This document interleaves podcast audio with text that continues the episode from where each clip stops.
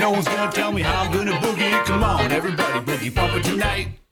No one's gonna tell me how I'm gonna boogie. Come on, everybody, boogie bumper tonight. No one's gonna tell me how to boogie. Come on, everybody, boogie bumper tonight.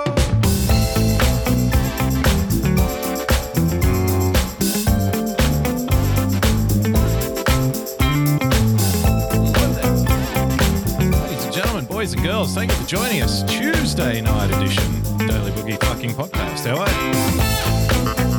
Hope you're good. Hope you're relaxed. Hope you had a nice day, because I certainly did.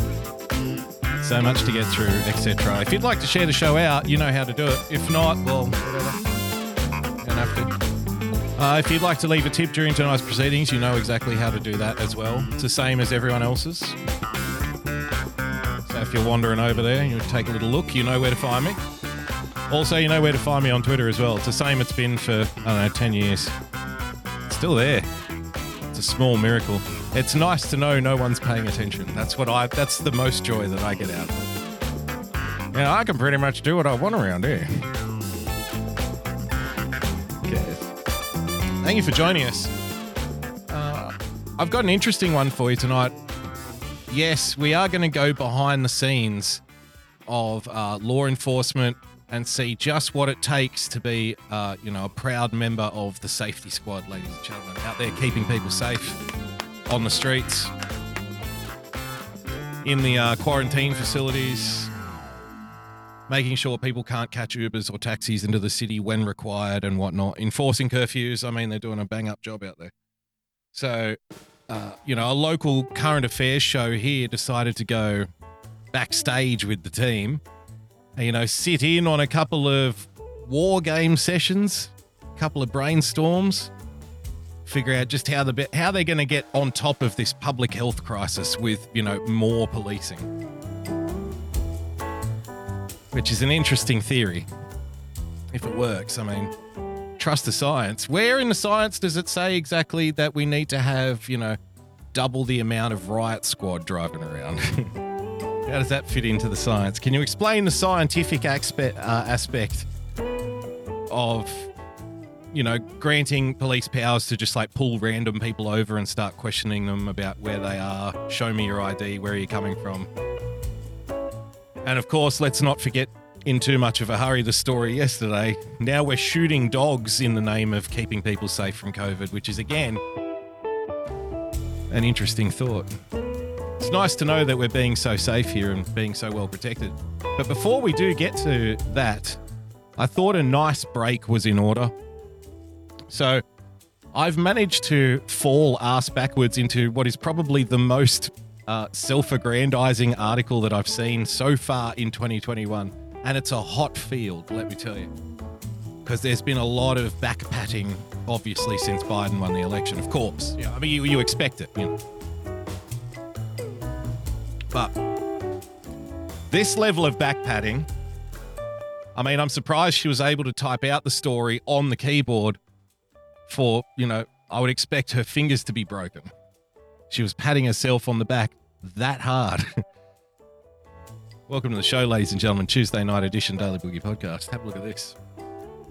Like I said, I just stumbled into this one and it's good. Trust me, it's good. How journalism saved Jeopardy from an unworthy host after an utter failure of corporate vetting. Just let it settle in. Get a feel for it, okay? You, you already know where she's coming from, don't you? That's what makes this so much fucking fun. Through the pandemic lockdown, I shared an evening ritual with a friend. A quick over the phone debrief about the episode of Jeopardy we had just watched at slightly different times. I mean, it sounds cute. Live, laugh, love. You know, a nice a nice little gab session in the PJs with a with a nice, you know, glass of Chardonnay perhaps. Enjoying the Jeopardy. Going over the, the best moments with your friend, your equally vapid friend on the other end of the line. Oh, did you see when that bit happened? Yeah, it was so good, wasn't it? Oh my god. Who do you think's going to be the host? I don't know. Do you like the current host? Not sure.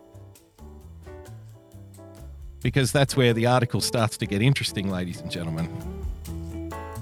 Did either of us know the final answer? The final question. Or rather, per the show's intentionally cumbersome rules, the question to the final answer. Would anyone ever again reach the heights of contestant James Holzhauer's 32 game winning streak propelled by his daring, high stakes technique? As I said, I kind of stumbled on this article before. Just stumbled on it on the Washington Post, doing a little peruse, a digital flip of the paper, you know, the, the pages. Came across this. And what it is actually, you know, it's deceiving. It looks like an article, it's presented like an article, but an article it is not. It's it's a memoir. It's it's the author's memoir. She's rec- she's recalling a moment in her own life. Which, you know, because the article is about Jeopardy, but Jeopardy is not the focus of the article. She is the focus of the article. it's about her experience with Jeopardy, not about Jeopardy, right? I love this shit. The article, can, the quote unquote art, the blog continues. My friend and I were in agreement about Mike Richards, the show's executive producer, who took a turn in front of the camera in February, standing in for the late and legendary longtime host, Alex Trebek. To us, Richards seemed a, a little, well, smarmy. Do you see what's happening here? This there is so much to this. There is so much going on here. So, her and her girlfriend, right? You can just imagine it. Uh, Zoom call after Jeopardy, PJs, glass of wine, underneath the live, laugh, love sign on the wall. Okay. Talking about Jeopardy, getting, you know, gossiping, making little jokes and stuff. So we've already discovered that they think this host to be smarmy. He's a smarmy. They don't like him, right? No, I don't like this producer guy. He's a bit smarmy. And then you might think to yourself, well, did one of them at some point then think to themselves, well, we're in the media. We can do something about this. do you think one of them had that thought? Press one in the chat if you think at least one of these journalists had the thought, I don't like this guy. He's smarmy. Let's see what we can dig up on this cat. If, if you think one of them thought that way, press one in the chat. If not, if you think it's all above board, press two. What do you think? Saying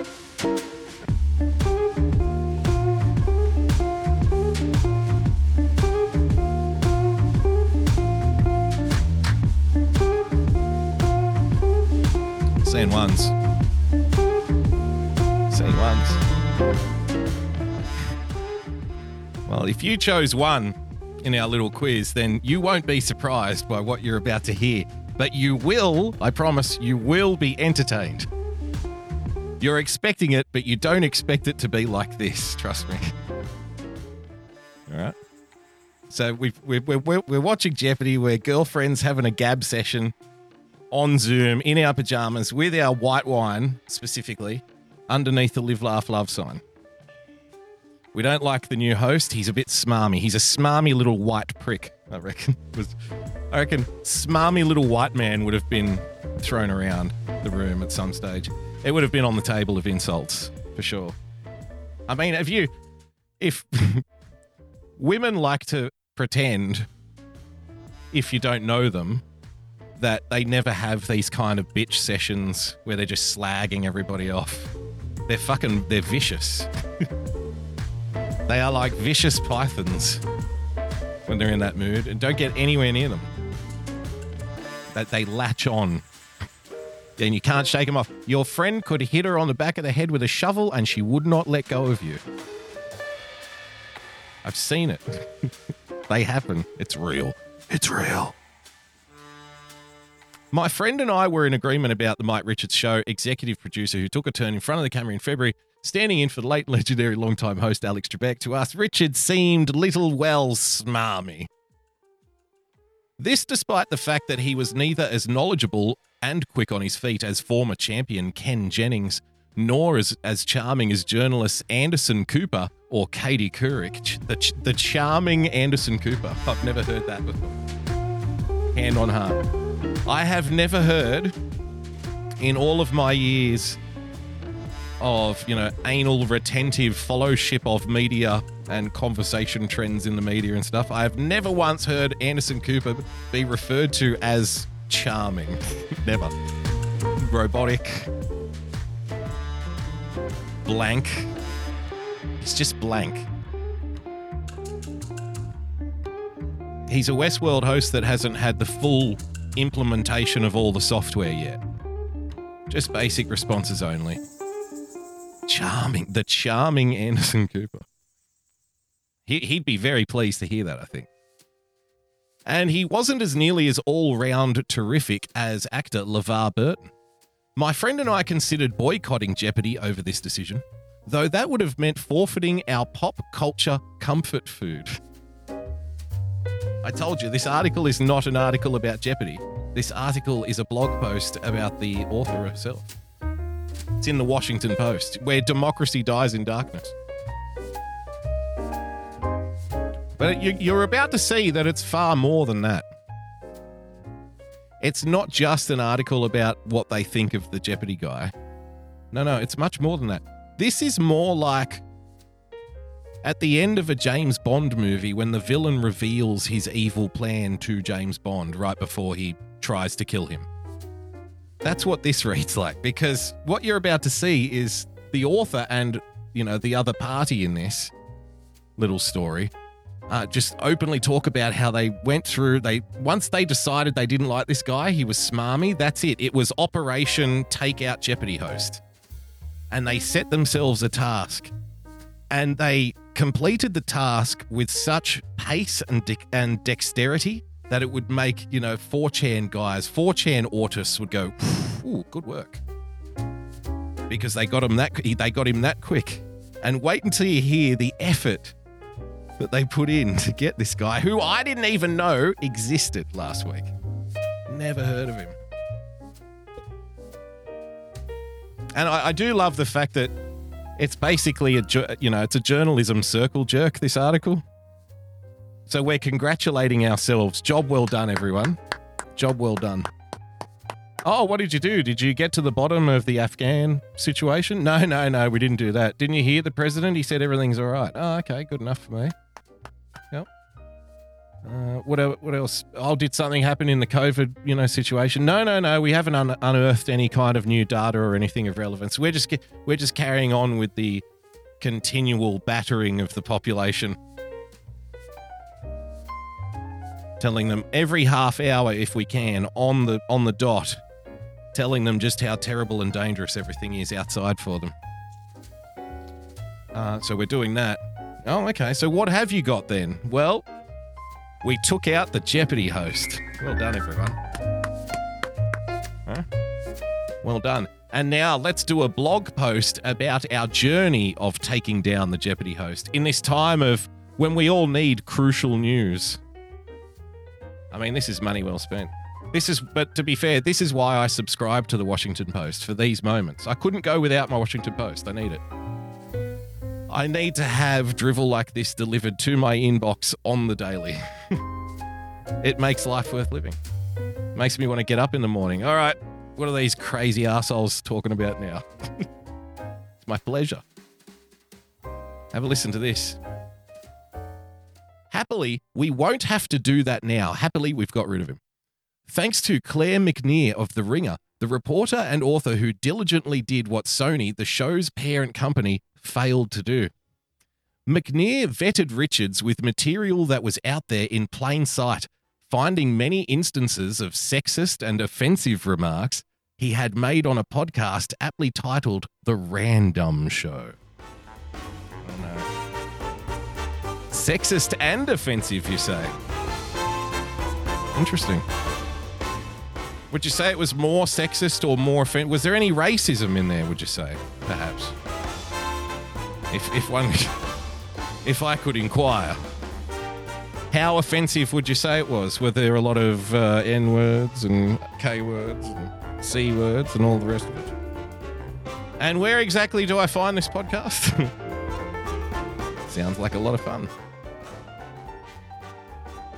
Okay, so the random show, including calling his co host a quote, booth slut. And using that's offensive apparently. So does that mean that there's a guy and a girl on the podcast and the girl is sitting in the booth, you know, the recording booth with him as he's doing the podcast and he refers to her as a booth slut? Ooh. I, I can imagine that the steam would have been coming out of the re, you know the author's ears at that point. Oh, how do I get him now? Booth slut, huh?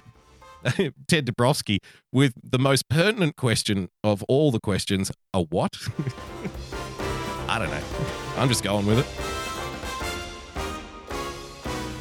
That's the thing. Like it, the insult to these people, the insult doesn't even have to make sense, right? You know, the, you, you you when you can find racism, the insults don't have to be real insults. Booth slut, okay, whatever. no, no, no, no, no, no. This is offensive to all women everywhere. Oh, is it? I mean, that's pretty dramatic, wouldn't you say?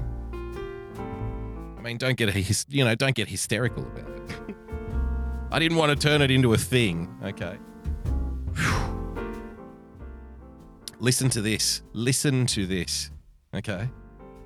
So McNear vetted Richards with material that was once out there in plain sight, finding many instances of sexist and offensive remarks he had made on a podcast aptly titled, quote, The Random Show, including calling his co-host a booth slut and using crude stereotypes about Jews, Asians, and poor people. Uh-oh. Uh-oh.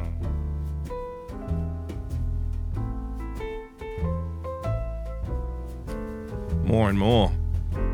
I'm starting to wish this guy was the host of Jeopardy. More and more. You see what you're doing? For instance, this is this is the line that got me. This is the line that killed me. For instance, in one of the 41 episodes McNear listened to, a guest made a non-specific comment about big noses.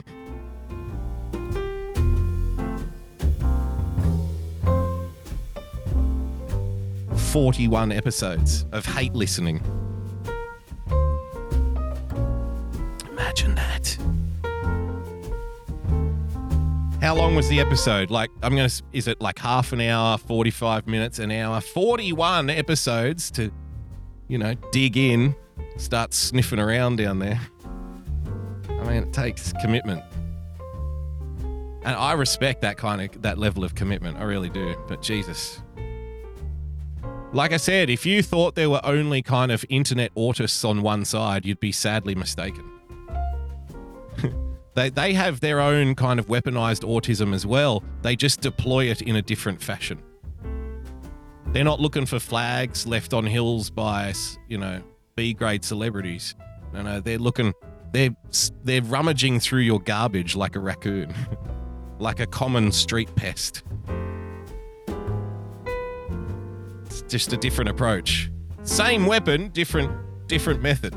One shoots from the hip and the other one turns it sideways, like in those 90s gangster movies. For instance, in one of the 41 episodes McNear listened to, a guest made a non specific comment about big noses. Ixnay on the Osnay, Richards interjected. In Pig Latin, this is in parentheses in Pig Latin, always a tremendously sophisticated move. So a little bit of a little bit of commentary there from the author, which is a nice touch, isn't it? So it's because it's not just about um, setting fire on his brand and his image and all that stuff. No, no. This article is about reaching out. This is about helping. You see. Those kinds of, you know, snarky little remarks. That's just that's just them showing compassion. Quote, she's not an UJ, Responding to the Ringer's reporting, the Anti Defamation League tweeted. so he got a response for this, for that moment that you just heard there. And I kind of wish I had the audio for it now. That would be much better. But regardless, for that for that little to and fro there, that out of 40, they listened again. I have to, this is, we must stress this. This is the foundation for everything that follows. She listened to 41 episodes to get that. 41 episodes fucking like I said, that's commitment. It's, it's, like it's like people breaking the uh, the Enigma coding machine in fucking World War II. Just a team of people working round the clock, listening, hate listening to this guy's old podcast of from years ago. How bizarre. And, You know, maybe they deserve the political ascendancy because there's no way I'm doing that. Maybe they're just more committed to winning than the other than their opposition are. Don't you think? If you can sit down and hate listen to 41 episodes of any podcast, uh, you know, I think you almost deserve a scalp at the end of it. Because fucking God bless that that level of commitment. If someone said, "Hey man, you want to get involved in the culture war? We're going to hate listen to podcasts, probably 40 or 50 of them until we can find a couple of comments and then take them down." I'd be like, "Nah, I'm out." Nah. Tell you what, I'll make sandwiches. How do you like that? I make a hell of a chicken and salad sandwich. You guys, you boys should try it. Now you get in there, get on the phone. Let's go. Time is money. So the Anti Defamation League is now involved in the story of the of the one-time Jeopardy host, which was taken down by, according to this article, if it is true, which is suspect, but if the account of the the person, the witness, is true, then they were taken down by a couple of cackling hens in pajamas drinking wine under a live, laugh, love sign. Because they thought he was smarmy. oh, well. What do I care? like I said, it's fucking commitment. The Anti Defamation League tweeted, quote, stereotyping is an entry point to hate. Like a like a vortex, I imagine. I think that's what they're getting at. Like a portal into time. You know, like after Thanos wins in Infinity War, he just kind of opens a porthole in space and just kind of steps through it. All right, see you later. I think that's what they're talking about. Stereotyping is an entry point to hate. It's also helpful if you can read ancient hieroglyphics, though. That would help a lot around here. Because we found a thing, but we can't get it open. And I don't know what we're going to do. I told you it's a fucking hell of an article. Listen to this. This is when this is when the moral judgments start flooding in. it's not as if Richards made these comments as a goofy teenager podcasting from his parents' basement. Yes, she used the parents' basement line. She used she used the parents' basement line on a fully grown man who very clearly does not live in his parents' basement. Who was at one time the executive producer of one of the world's most famous game shows, and then its host, and has now been reduced to a smarmy prick that we had to take down because when we listened to 41 episodes of his years old podcast, we discovered in one of those episodes, somebody made a comment about big noses, and the Anti Defamation League said stereotyping is an entry point to hate. Quote, this reported pattern warrants an investigation. I'm not lying. I'm not lying. How do you like that? It sound it does set Rice Man with a very good point. It sounds like poor Ollie Robinson. It does. Did this guy apologize though? Because remember, the whole thing to the Ollie Robinson affair was he did the same apology three different times on three different platforms. The exact same apology, word for word. So he did it once for the television audience, once for, you know, the streaming audience, once at the press conference, once out on the field. He did it more than three times. I could only find three. And we played them all like at the same time. It was beautiful. It was like a harmony of apologies. Just to say I'm very sorry. Sorry for all the things I've said. Poor Ollie. And then he was dropped from the team because of tweets. And, it, you know, it was the kind of typical mindless stuff where it's like, yeah, I'm going to go out and get some pussy or something. When he was like 19, who gives a fuck? Who cares? But that's the underside um, to the internet, isn't it? And again, I'll stress like the kids now who are like six, 16, 17, 18, who never had a childhood without the internet in some way, shape, or form. I mean, it's going to be a different world of tomorrow because attitudes will be different. If if you're you know, of a similar age to me, and I know some of you are, and some of you are maybe a little older or a little younger. But if if you're around this similar age to us, then our our internet experience and what we idealize it as is completely different to a lot of younger people. You know, because for them it, it's. I mean, think of the last two years. They've been doing everything over fucking Zoom. They've been visiting visiting parents via Zoom or not, maybe grandparents or whatever. They've been doing their classes on Zoom, right? So for them, it's um, it's a way of life. It's not a toy. I think if you're a little bit older, it's it's a toy. You know, at least it can be if you want to have fun. But those ugly podcast comments weren't the only problem. There had been two discrimination lawsuits from models on the show naming Richards, one of them citing, quote, his insensitive jibes towards pregnant women. oh, when they go, like I said, when they go in for you, they go in hard. They're like a fucking Rottweiler in there. They really do fucking hook in, don't they? All right, that's enough of that. We got shit to get to here. Uh, I'm going to skip that one. Here's a quick announcement from the Premier of Victoria, ladies and gentlemen, Daniel Andrews. Hey, just two more weeks, you guys. Sunday, I think, is going to be quite a nice day. Yep, at home. At home.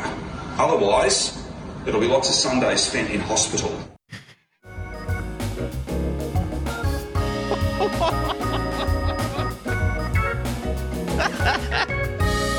It's getting fun. Holy cow. Want to hear it again? That was a heel turn. He was doing he was doing like a comic dramatic turn then. Did you see that shit? He's like to you know, tomorrow's going to be a very beautiful day and then, you know, dun dun dun at home. and he meant it. He was really doing it. Look, watch again. Sunday, I think, is going to be quite a nice day. Yep, at home. At home. Otherwise, it'll be lots of Sundays spent in hospital. I mean, it just it sounds like the kind of threat you'd get from a bouncer at a nightclub when they're trying to kick you out. It really does, don't you think? It's it's it sounds like the guy saying, "Look, mate, if you don't fuck off now, you won't be you, your next Saturday is going to be in fucking hospital, mate." All right, sorry, bro. Um, doesn't matter. I hate your shitty club anyway. Never coming back. you know the typical. One more time. Sunday, I think, is going to be quite a nice day. Yep. Yep, at home. At home. At home. Otherwise, it'll be lots of Sundays spent in hospital. Wild, isn't it? It's wild. Gets even better. Gets even better. Look. Pastor told congregation, quote, lockdown is over before illegal church gathering was shut down by police. Thank God. You know, for me personally, there's nothing more frightening than a group of uh, immigrant Christians gathering together on church to pray for Jesus and better times. I mean, that's a that's a horrific thought. That's terrifying, don't you think? I mean, think of the super spreading possibilities. COVID is our god now. I tell you, COVID won't allow this. Fuck you, Jesus. Dux Regis for the diamond. Thank you for the diamond, sir. This is my Emmy for all the Aussie politicians. Thank you, sir. Yep. So COVID's running the show now. Sorry. And, you know, the various authorities who are making sure people are locking down and not gathering in illegal church gatherings and whatnot. Uh, you know, the, the frontline workers, as we like to call them, those types. Um, you know, obviously, without them, we'd be lost, wouldn't we? We declare that lockdowns are over in the name of Jesus. Lockdowns are over in the cities of New South Wales. It's unclear Now, I'm just going to put this out there. I haven't listened to that before, and I could be wrong. But my first thought when hearing that is my first thought when hearing that is he's not saying they're over. To me, it sounded like he was praying for them to be over, but he's obviously English isn't his first language, right? You can tell by the very, very thick accent that he's learnt English and maybe he's not saying it in a way that's obvious, if that makes sense. Because it sounds to me like he's going, please, Jesus, end lockdowns. And I guess they think that he was saying, no, like it sounded like, yes, lockdowns are over in New South Wales, but I think it, he was praying, you know, because it was like, hear me, Jesus kind of stuff. Um, but maybe they think that he was just saying, no, it's over. So everyone now just open your shops. I am I am the premier now, and I declare I now run the police, and I'm declaring that it's over. I, I guess they think that he was saying that, but I would find that a little hard to believe. I don't think he thinks that he's in charge, right? He doesn't, does he? Nonetheless, it does sound like an illegal church gathering to me, so let's double check. We declare that lockdowns are over in the name of Jesus. See what I mean? Lockdowns are over in the cities of New South Wales. It's New South unclear Wales. what passage this pastor is preaching from, Yep. but it's not the public health order.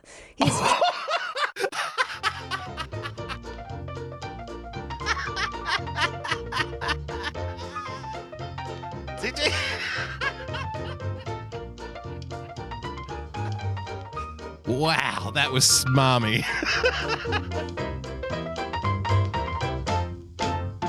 Holy shit. That was like a poison dart to the neck. Fucking hell. We're not sure what scripture he's preaching on, but it's not the public health order.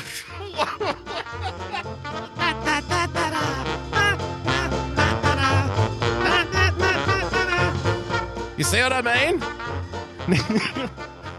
now COVID is in in in command. COVID's running the show. So sorry, Jesus. COVID is now in charge, and COVID says your gathering is illegal and you must go home. And now here are the authorities to enforce the law of COVID. The health we call them the health guidelines, but it, it is the rule of COVID. Now we're gonna have to shoot your dogs.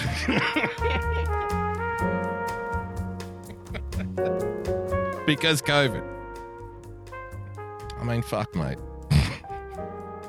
anyway, I'm sure it's. I'm sure it's. I'm sure I'm in trouble now for not taking it seriously enough. this pastor is preaching from, but it's not the public health order. It's just that, that line is just fucking stellar. I mean, that's a new level of smarminess to criticize a pastor for not preaching the public health orders. it's just next level. and then and then he said unto them, Maintain your social distance, my children, and wear thine masks. For the COVID stalks the earth. He is the devil, and he lives in all of your unvaccinated friends. So keep your distance, my child. Get the jab as soon as possible. Keep your distance. Lock yourself in your home until the Savior arrives. Sounds like a hell of a plan. All right, Jesus, you heard the man. Now fuck off. Get out of this church immediately. COVID's running this shit now. His church, the Christ Embassy in Blacktown, I mean, it's the Christ Embassy. I mean, good luck to him. This is an industrial area's offices. You know what I mean? Like these parts of the buildings here on top. This is in like a lot of trucks driving around here. people making shit out of wood and metal, you know, occupy these kinds of spaces, right, in the western part of Sydney. so, I mean, good luck to him. Good on him. He's got a church going in the industrial estate in the middle of all the factories and shit. sure, it's very popular. Health order. His church, the Christ Embassy in Blacktown, is in lockdown. It's a great picture on it too. It's a, there's a little bit of Saul Goodman about the picture there. Look at this. That's fantastic. The Christ Embassy in Sydney. And he's if you're listening to the podcast, he's wearing a very slick suit and he's kind of doing a little point at the camera, like cool guy. Mm-hmm. Very nice touch. I feel closer to Jesus. In lockdown. Hard lockdown. Hard and some of the 60 people sprung at a service last night had travelled from other hotspots, including Fairfield, Liverpool, and Canterbury Bank. I mean, look at this. I I love the language being used. 60 people were sprung at this, you know, illegal church gathering, right? we sprung them, sir. This is a stick up. Put all of your Jesus worship shit in the air immediately. Praise the Lord. Okay. Empty your wallet. but so look at this. Just just lining them up as they come out of the church, taking all their names so they can give them a fine for illegal for an illegal gathering. I mean, it's not bad. I, this is a lot more effective than you know just randomly pulling people over. If you can just get them to casually, you know, if you can get them to calmly line up as they leave the premises, and you can just hand out the tickets as they go. I mean, that's much better than otherwise. Otherwise, you're driving around, you're burning fuel. You know, people are just trying to get around in this shitty time. You know, all that stuff. This is much better. If if we're about making money here, I don't know if that's is that what we're doing, Premier? Are we making money? It's not our ten, it's not our intention to make money. No, no, no. But we're making a fucking shitload, aren't we? yeah, we are. Because now some of the fines are like three three grand, five grand, which would be like three grand American. And you know, some weekends they're handing out four or five fucking hundred of these things. There is a lot of money coming in via this this there is who knew that keeping people safe was so goddamn lucrative? I had no idea. If only I had known, I could have invested in something, done something. Who knew that keeping that protecting people involved making so much fucking coin on the other side of it? I mean, it's it's a blessing, really. Thank God for COVID. now we've finally got money coming in. Pool and Bankstown. Winning TV with a diamond, dlive.tv slash winning TV. Coming up at 7 o'clock, by the way. Citizen, you are in violation of the government rules. They're not even government rules, they're healthcare guidelines. They're health guidelines, Phil. They're not even government rules.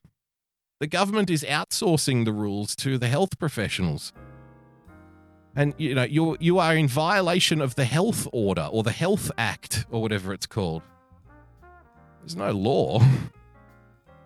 It's against the law to not follow. You know how they get around that? It's against the law to not follow the Health Act. That's what it is.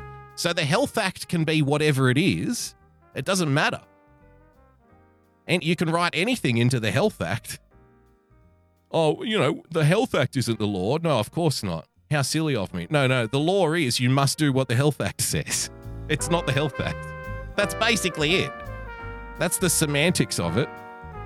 This is why I've said before they slowly strangle you with bureaucratic protocol and, you know, bureaucratic processes. They they bureaucratize you out of freedom. It's not like you vote for a fascist. It's not like you vote for somebody to oppress you. That seldom happens. They just do it slowly over time via the bureaucracy. Hey, you can't enforce the health order. You're right. We don't enforce the health order, but we do enforce the law that says it's against the law to not follow the health order. And that's how it goes. That'll never happen here. Never, ever. All right. Let's check this out. Let's go behind the scenes. Now, this is a clip from a show here called A Current Affair. And this is Tracy. Hi, Trace. Now, a current affair is generally the stomping ground of things, stories like, ranging from uh, where to buy the cheapest milk, how come petrol is so expensive, where to get the kids going back to school, clothing and you know office supplies, uh, tradespeople who rip off homeowners, dodgy mechanics. Right, these are the kinds of stories that you get on a current affair. Now, this one is a little bit different. As you know, a lot of police operations happening here at the moment. We watched some clips yesterday. I noted that in one of the clips yesterday, there was, you know, a guy on the ground and the, the police, you know, the officer had his knee on the guy's neck as he was on the ground. And it was like, oh, thank God this is the knee of justice now, cleaning up the streets of these evil, science denying, you know, super spreaders. Whereas this time, 12 months ago, uh, putting your knee on a, you know, a person when you're a police officer on the street, definitely a bad thing to do, I've been told. In fact, they banned it. And they banned people from doing it in the States. But now it's like, yeah, good. Take down that super spreader. Fuck it. Take down that potential biohazard. it really is something. So there's a lot of that going on, a lot of operations happening. And, you know, if we're going to solve COVID with more policing and more regulations and more laws and more criminalizing of behaviors, right? If that's the only way out, quote unquote, then we haven't even started yet, which is an interesting thought. Anyway, so this show that normally deals in uh, bad mechanics and where to buy cheap milk decided to go behind the scenes with law enforcement to see how what you know what makes their operation tick. Let's have a look. Operation Stay at Home is a police crackdown like no Crackdown. other. We're about to take you inside the war room as cops hit the highways. It's called the War Room. Dun, dun, dun. It's called the War Room. We're going to take you inside the War Room because why? You've okay. You had the war on drugs. You had the war on terror. Ladies and gentlemen, welcome to the war on COVID. Huh? Wow, I think this is going to go really well. Hey, can we please grant the authorities even more surveillance powers? Yes, we can. Yes, we're going to beat COVID, finally. Welcome to the war on COVID. Let's go behind the scenes of the war room now as we prepare to hit the highways to tackle this virus head on. I mean, the euphemisms write themselves. You don't even have to try, they just roll off the tongue. Roll off the tongue like another vaccine rolling off to the assembly line to get to the front lines in the war of COVID. I mean, it's fucking. let's go, let's go, come on. The war room as cops The hit the room. highways. Head out on the highway. Looking for adventure. Operation Stay at Home is Operation a police Stay at crackdown like no other. When it We're- comes when it comes to the names of operations, stay at home isn't the most awe-inspiring, is it? I mean, we could have gone with something, I don't know, something like Operation Rising Phoenix. Operation Perched Fury. Whatever. Who cares what it is? Anything. Anything. No, no, it's Operation Stay at Home. Wow, that's creative. What are we paying you for? Who's writing this shit? Come on. If you're going to lock us in our homes, at least be creative. All right, the Stay at Home Brigade is here again, I guess. about to take you inside the war room. I wanna as see the war room, the highways to lock down New South Wales, mm. and our cameras were Good. there when another two removalists were caught out and mm. slapped with big fines. Good. Oh, we're going to see some punishment out there on the streets. This is going to be fantastic. I, I imagine this is going to be like, remember that show Cops? Was it Cops? I think it was Cops. Bad boys, bad boys, right? It's going to be like an episode of Cops. We're going to go out and we're going to catch ourselves some COVID criminals out there on the streets. Fucking looking forward to this. Finally, the long arm of the law catches up with these infected individuals. His crime editor Simon Bouda. Now, look at this. It's all very professional in there. We've got colourful maps of Sydney. Look at this. And I'm sure this is just what it looks like every day. With the nice, you know, the pristine, everything's in order. We've got so many big, colourful maps here. How can we go wrong? So I'm sure it's like this every single time.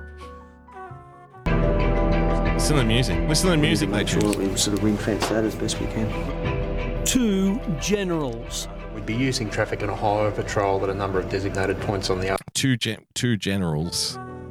Okay, so you got to keep track of this shit because it moves very quickly. I'm telling you. Okay, so we're in the war room. It's the war on COVID. We're in the war room. We have two generals directing the army. I mean, look at if you look at this image here, right? And look at this footage. Look again, the maps on the table, like the big open table, right? We're moving pieces around. What does that shit remind you of? 10 internets to the person who gets it right. Where else would you see that kind of imagery in a movie? Like what what would the movie be depicting? You tell me.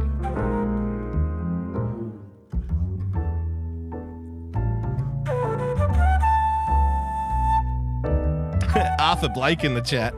Arthur Blake in the chat. Hitler had pretty big maps. exactly. Exactly. I know you were joking, but yes. Everybody had a big map back then. Let's not kid ourselves. Maybe the Germans was bigger, but then I think they'd argue about who had to fold it up and what was the best way to fold it. No, I think we go along the length phase first. You're mad. Of course we folded lengthways first. How else are we going to make it fit in the trunk? Idiot.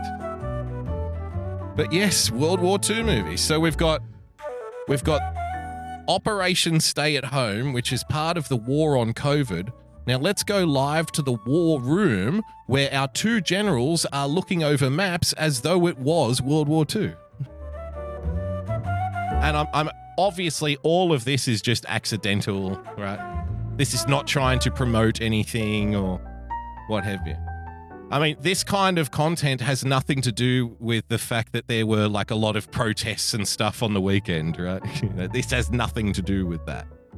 This is just, wow, we just had this story. We just happen to have this footage lying here in this drawer ready to go, specifically for this week. Hmm. right? We sort of ring fence that as best we can. Listen to this. Two generals. We'd be using traffic on a highway patrol at a number of designated points on the arterial roads to make sure. drawing up battle plans as the Iron Curtain is drawn on New South Wales.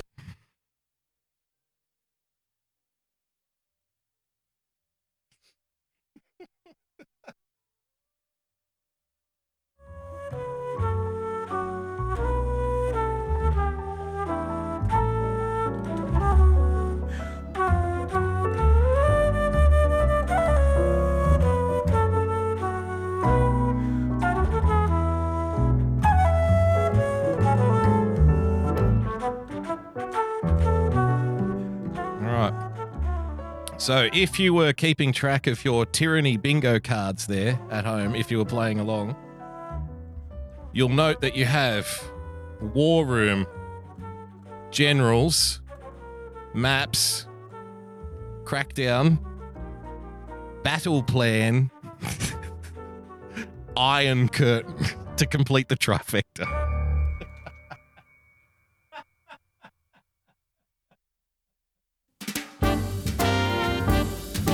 Ah.